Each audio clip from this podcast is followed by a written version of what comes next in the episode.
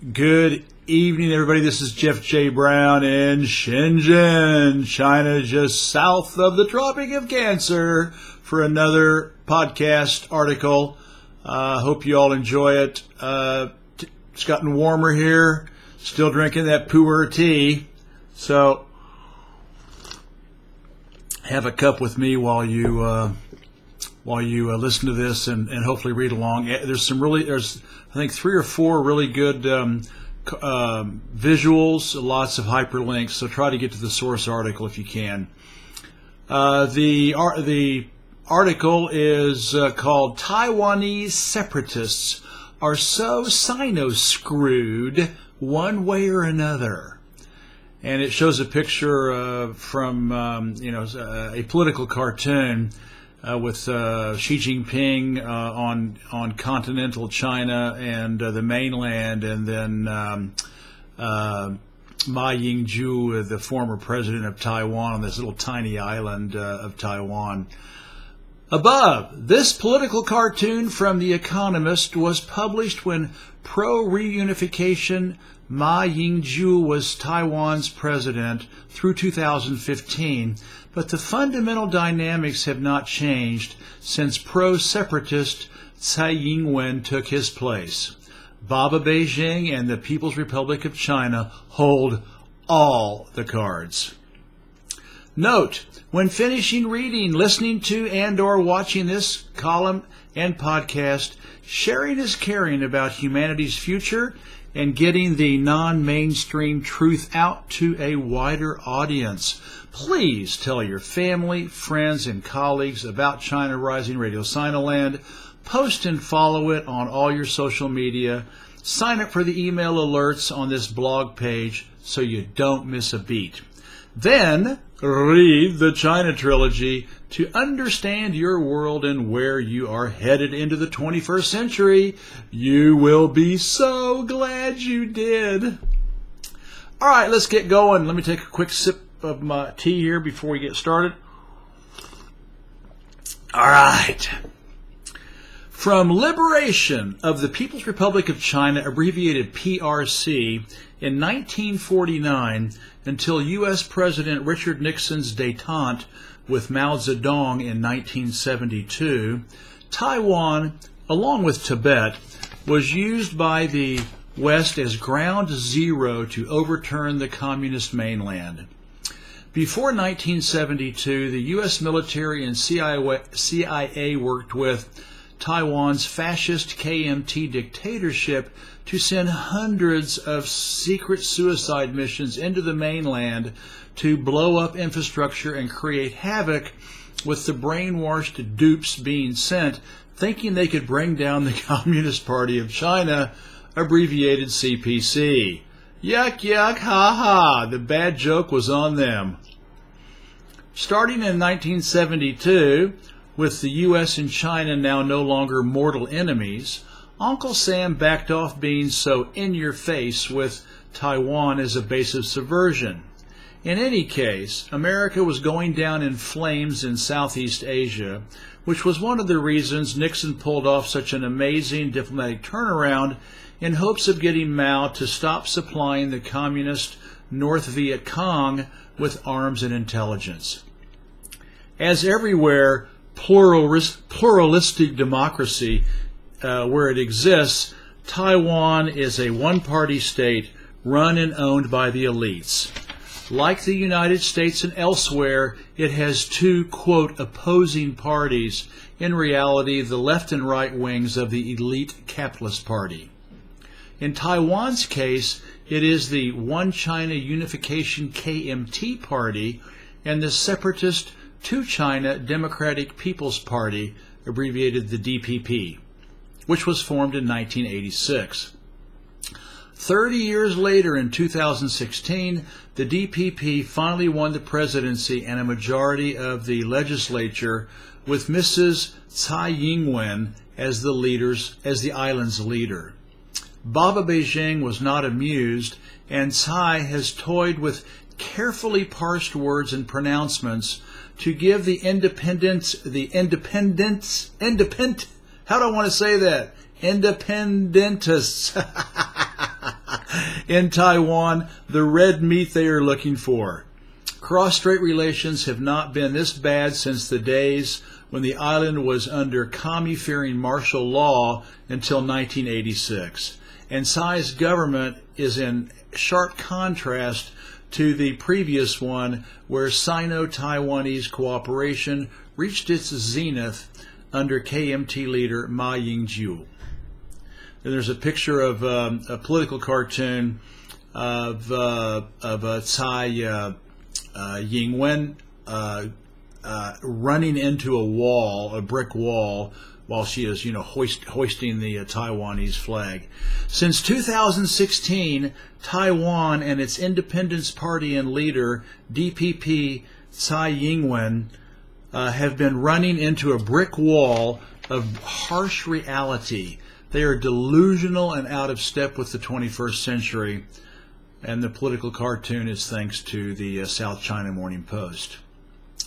The mainland in China came to an agreement eventually called the 1992 Consensus, with both sides claiming dominion over the other as one China and leaving it at that.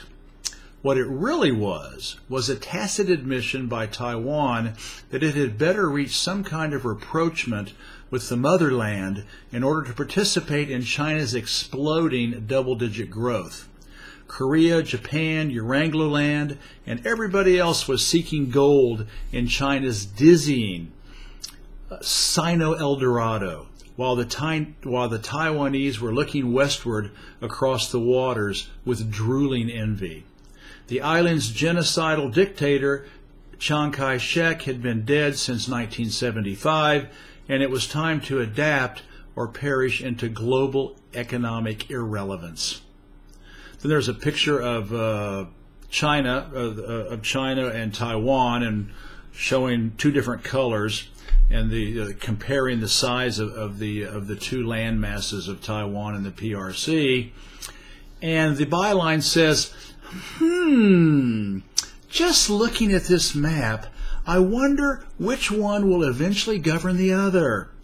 Taiwan ruling over the mainland or the PRC reunifying, re, reunifying Taiwan into the Chinese fold.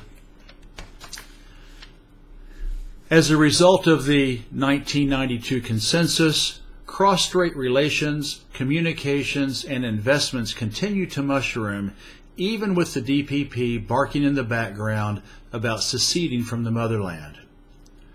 Secession will never happen. Since 1949, the mainland has told the world loudly and clearly that it will reunite Taiwan by force if the island tries to become an independent country. No wiggle room, no ambiguity, no bullshit. In, Chi- in Chinese President Xi Jinping's recent 19th Communist Party Congress speech, he alluded that the goal is to have all of China reunited by 2049. For Hong Kong, that means 2047 by treaty. Then Macau joins the ranks in 2049, also by treaty. Since there is no agreed upon time timetable with Taiwan, Xi's wording means that if push comes to shove and Taiwan is still trying to remain separate from the mainland, then Baba Beijing may have to resort to economic or military force. The year 2049 is iconic for the PRC since it will be the centennial of its founding with the CPC at the helm.